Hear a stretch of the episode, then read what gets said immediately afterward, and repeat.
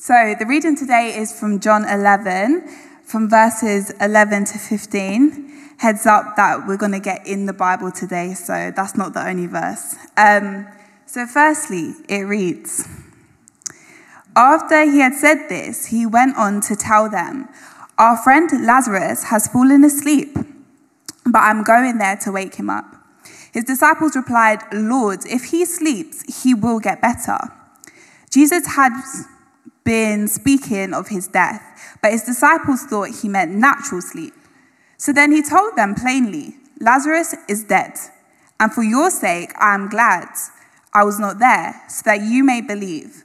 But let us go to him. The next verse is from verses 32 to 34. Okay. When Mary reached the place where Jesus was and saw him, she fell at his feet and said, Lord, if you had been here, my brother would have not died. When Jesus saw her weeping and the Jews who had come along with her also weeping, he was deeply moved in spirit and troubled. Where have you laid him? Sorry, dyslexia. Where have you laid him? He asked. Come and see, Lord, they replied. Jesus wept. Then the Jews said, See how he loved him. But some of them said, Could not he who opened up the eyes of the blind man have kept this man from dying? Jesus, once more deeply moved, came to the tomb. It was a cave with a stone laid across the entrance. Take away the stone, he said. But Lord, said Martha, the sister of the dead man, by the time there is a bad odor, by this time there is a bad odor, for he has been there four days. Then Jesus said, Did I not tell you that if you believed, you would see the glory of God? So they took away the stone. Then Jesus looked up and said, Father, I thank you that you have heard me. I knew that you always hear me, but I said this for the benefit of the people standing there, that they may believe that you sent me. When he had said this, Jesus called in a loud voice, Lazarus, come out. The dead man came out, his hands and feet wrapped with linen. Amen. Sorry. Strips of linen and a cloth around his face. Jesus said to them, Take off the grave clothes and let him go. Wonderful. And our final verse is from Hebrews 4, verses 14 to 16. When you're there, say amen. You're always faster than me. I'm like, oh gosh, okay, one second, we will get there. Do you know, I'm just going to read from the screen. Therefore, yeah, it's a good shout. What was I doing beforehand? Therefore, since we have a great high priest who has ascended into heaven, Jesus, the Son of God, let us hold firmly to the faith we profess. For we do not have a high priest who's unable to feel sympathy for our weaknesses, but we have one who has been tempted in every way, just as we are, yet he did not sin. Let us then approach God's throne of grace with confidence so that we may receive mercy and find grace to help us in our time of need. Amen. This is the word of the Lord. Oh, thank you. Okay, is it, is it on? Okay, sorry, bit of a wardrobe malfunction. So, I'm Shawna, as Stephen said, and it is a joy to get to share with you from this exciting text tonight. So, this evening, as we continue our series focusing on Jesus, I want to take a few moments to look at two seemingly paradoxical sides of Jesus power and weakness, and what that might mean for us today. But before I even get into that, I must say that as we worshiped this evening, I had such an overwhelming sense of Jesus saying, I, the Lord, have not changed. I have not changed. I am who I say I am. And so I think he really wants to speak in tonight. So let's pray. Let's just pray. Jesus, I thank you that you have not changed, that you are who you say you are. You are the same God that raised Lazarus from the dead. You are the same God of healing, of power, and of deliverance, oh God. And so we invite you into this place tonight. We invite you, I pray that you would help us afresh to fix our eyes on you, oh God.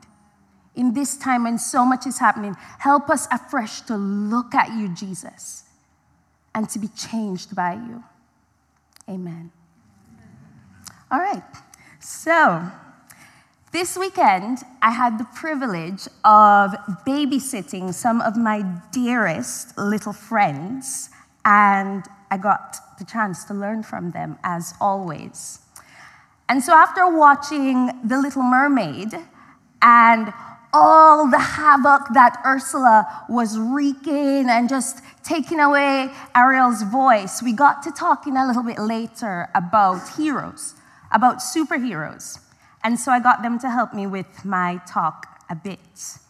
I asked them to describe for me their ideal hero, the best superhero. If we could put our heads together and make up the best superhero, what would that person be like? And so there were many ideas, especially because they did not want to go to bed at the time. but there are lots of ideas. The first one, he must be really muscly, but he shouldn't be able to fly. He should be able to swim really fast, should be able to change powers. But this one really struck me. He must be like a human, but isn't really. What? I know. and so our culture has always been taken by this idea of heroes. We've always been enamored by superheroes. The Marvel Universe alone has been ranked as the highest grossing film to date, film series to date. There's this longing that we have for heroes who are not only powerful and able to rescue, but who are also human enough somewhat like us, who show some form of weakness, who can identify with us. And while these stories can keep us entertained for a moment, they're only fictional characters. Ultimately, none of these heroes in the Marvel Universe have the power to save us. This longing, however, is met in Jesus alone, in Jesus, the Son of God the only one worthy of the title, the great high priest, the ultimate savior who can empathize with us in our weakness, in our pain, because he himself walked through it. Yet he is omnipotent, fully able to work on our behalf and to bring hope and resurrection life to any one of our stories here tonight. The themes of power and weakness are threaded through the Bible, with God Himself coming to earth as a baby, walking in our shoes, giving up His life on the cross, defeating death, and being raised to life.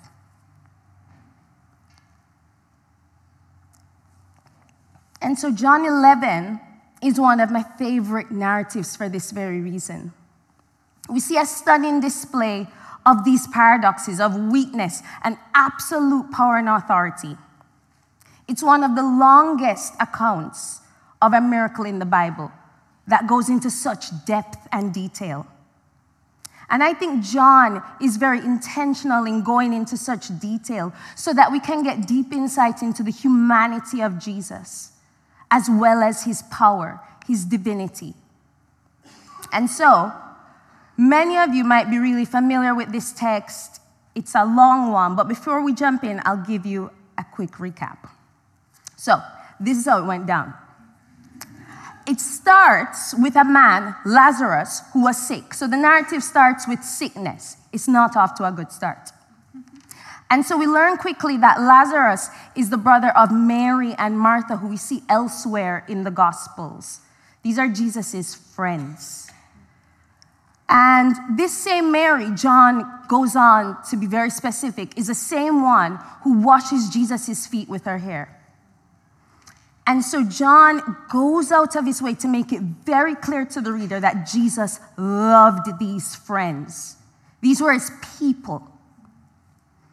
But anyway, Jesus is somewhere else, probably doing ministry, probably healing other people when he gets this news. And John says the strangest thing. He says, Jesus loved them, So he stayed two more days. What? He stayed two more days where he was. Eventually, Jesus gathers his disciples and they head back to Bethany where the family lived.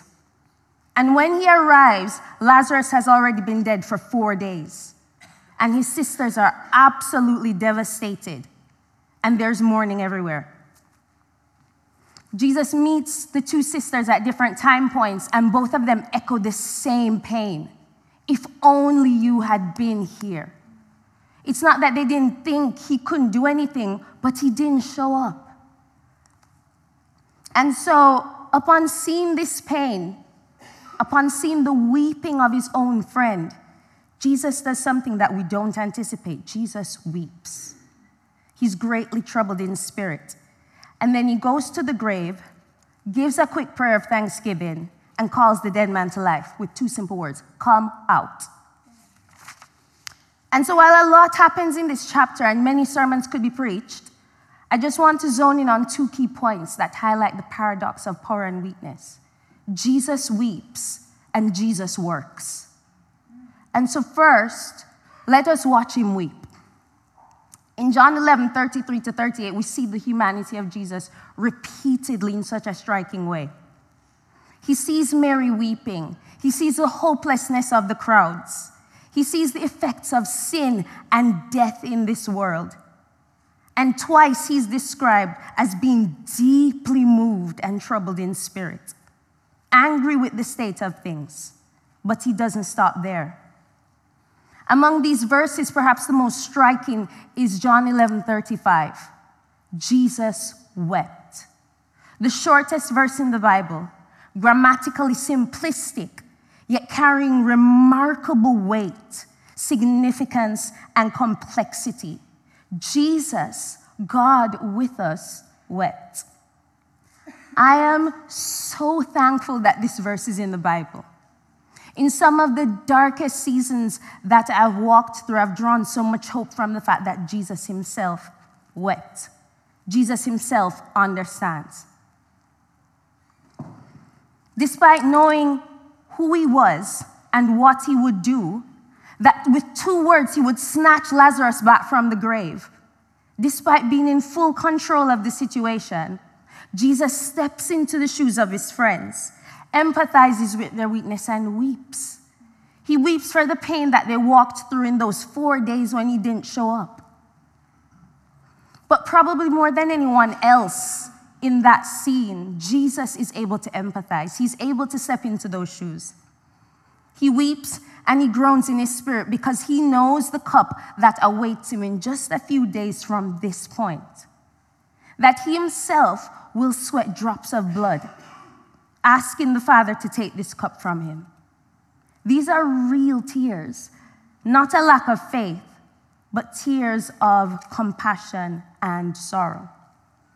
And this is highly unanticipated if we see Jesus as someone who is aloof to our pain. For the ancient Greeks, the primary attribute of God was apatheia, the inability to feel anything at all. Yet John 11 is in direct contrast with this idea. Jesus is the God who comes near to us. He is our God who weeps with us in our pain, in our disappointments, in our sickness, in our hurts, in the brokenness and devastation of this world that we've seen on the news. He is the one who weeps. He is the one who the psalmist in Psalm 56, verse 8, says keeps a record of all your tossings, who bottles up all your tears.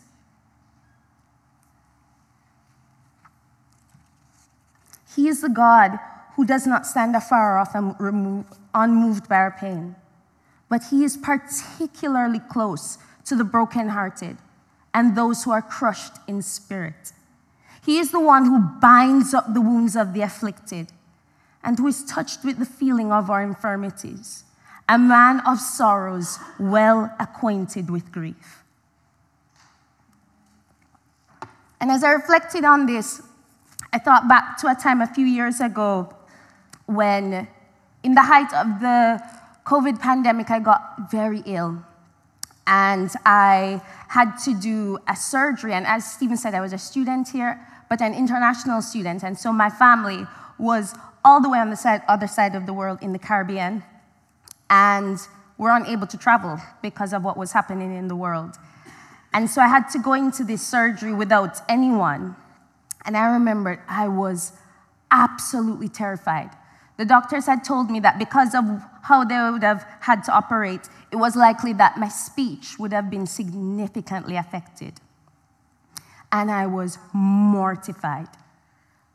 And so I went in and I went through this surgery, but it was a particularly hard time to be in the hospital, as you can imagine, because of the pandemic. Everyone spoke to you standing really far from you with all this PPE and all this plastic and all the sanitizer and the things. But it was very distant and that was very painful. And I remember one night sitting there in the hospital, not knowing what I was doing here, and in pain. And I just started weeping. Absolutely lost it. I was so broken and I was weeping. And a nurse came into the room and she, instead of asking me what I needed or giving me anything, she did the thing that struck me most in that season, and I will never forget it. She stepped beyond what anyone would have never done in that time, understandably, but she climbed up on the bed and she just sat with me. And as long as I, as long as I wept, she sat there. She sat there and she carried the burden with me. When everyone else did, understandably, stay away, she did not stay away. And this nurse unknowingly pointed me to Jesus in that season. She showed me his heart, that he himself allowed himself to walk in my shoes so that he could be my great high priest, so that he would know what that felt like. Through his ministry of tears, Jesus highlights for us that sometimes, in the face of suffering and the horror that we see around us, tears are a good and suitable response. We don't need to shy away from the realities before us, but we can weep and bring those tears to Him because He is the God of the paradox. It is in those very places that His power becomes strong in us, that His strength is made perfect in us when He invites us to lean on Him. But while he weeps, Jesus does not stop there. He is not limited to weeping like we are because he is God. He is absolutely full of power. And while he weeps, he also works. And so, as I saw in my little friend's description of the best superhero, what good is it if our Savior only can sympathize with us? but lacks the power to do anything about it. And in this text, we see that Jesus moves from weeping to working. As he stands before the grave, he doesn't create a big fuss. He simply calls in a loud voice and tells Lazarus to come out. And Lazarus is raised to life. That is the power of Jesus. He himself is the resurrection and the life. And that is his power today that he can speak to every dead situation in this room and say, Come out, come to life. And this is something I've really sensed the Lord wants us to press into tonight. He is not indifferent to you, and His power is available, and He is always working. Even when we don't understand His ways and we can't trace His hand. Jesus may not always work in ways that are consistent with our timelines or our methods, but as he expected of his friends in this text, he expects of us. He calls us to believe him, to trust in him, to trust that he is who he says he is, that he is good, and that he loves us. He could have saved Lazarus from a distance as he had done before. He didn't even need to go. He could have come immediately to rescue his own friend. But he waited. In love and in absolute control, he delayed for two days. And in those days, there was the belief among a certain sect of Jews that when a person died, the spirit hovered over their body for three days, hoping for re entrance. But once the person started to decompose, there was no longer any hope. And this is when Jesus rolls up into the scene on the fourth day when there is no hope. And Jesus would have known this. He would have known. He wasn't, this wasn't lost on him. Jesus knew that I'm going to wait till day four. And he rolls up like, I am here. Because that's who he is. And because he had a larger and better story in mind. Can you imagine the pain of the sisters? what waiting on Jesus each day would have felt like. When the sun would go down each day and he still have not shown up. When the onlookers are probably questioning whether he really loved them, to the point that they probably started to question. Maybe they misunderstood their friendship, his love for them. This would have been pain beyond belief.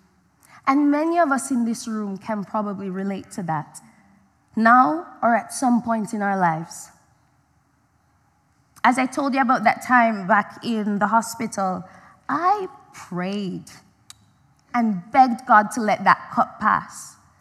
I gave him so many suggestions of a different storyline that did not involve that, that did not involve going to the hospital, that did not involve all that fear. But he had other greater plans. And so I don't pretend that that wasn't painful. But through that, I have come to know him in ways that I did not know him before.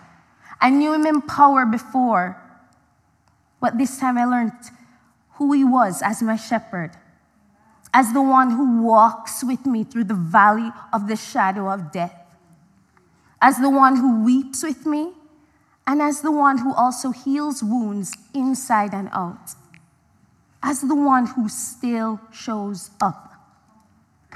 And we need to remember that. We need to remember that God's intentions to us are always good, even if He delays.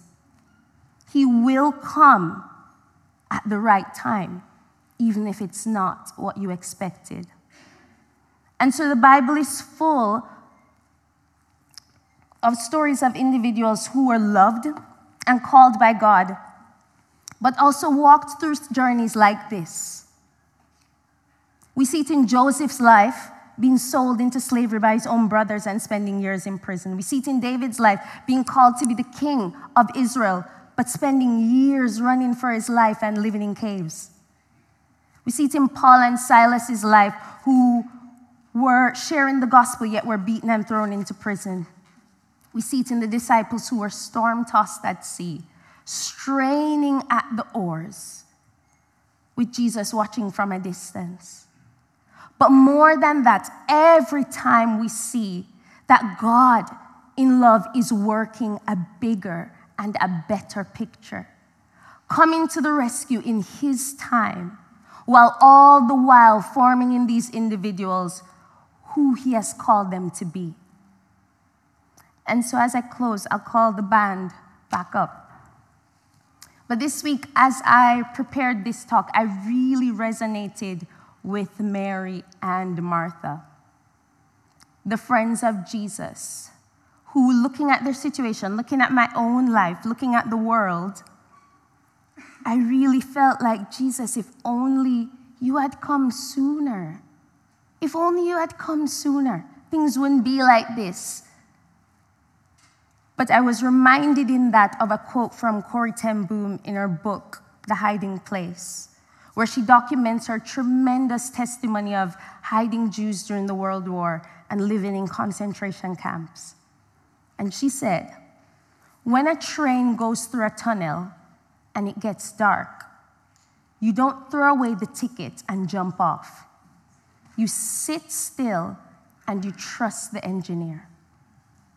And I knew Jesus was inviting me in that moment to fix my eyes on Him, to fix my gaze on Him, and to remember who He has said He is before this and who He will continue to be in my life and in His Word.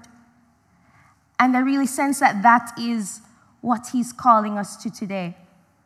He's inviting us in this season to turn away from cynicism, from doubt, from the hardness in our hearts that can come from the sense of disappointment, and to take a fresh look at Him, the resurrection and the life, the one who ultimately defeated the grave, our high priest, who not only walks with us, but is able to deliver us, to redeem situations that we feel are as good as dead. He wants us to cry out again in prayer, to expect Him to move. Maybe not in our way and not in our time, but to expect Him. Knowing that He not only weeps with us, but He has all the power and He will go to work on our behalves. Amen.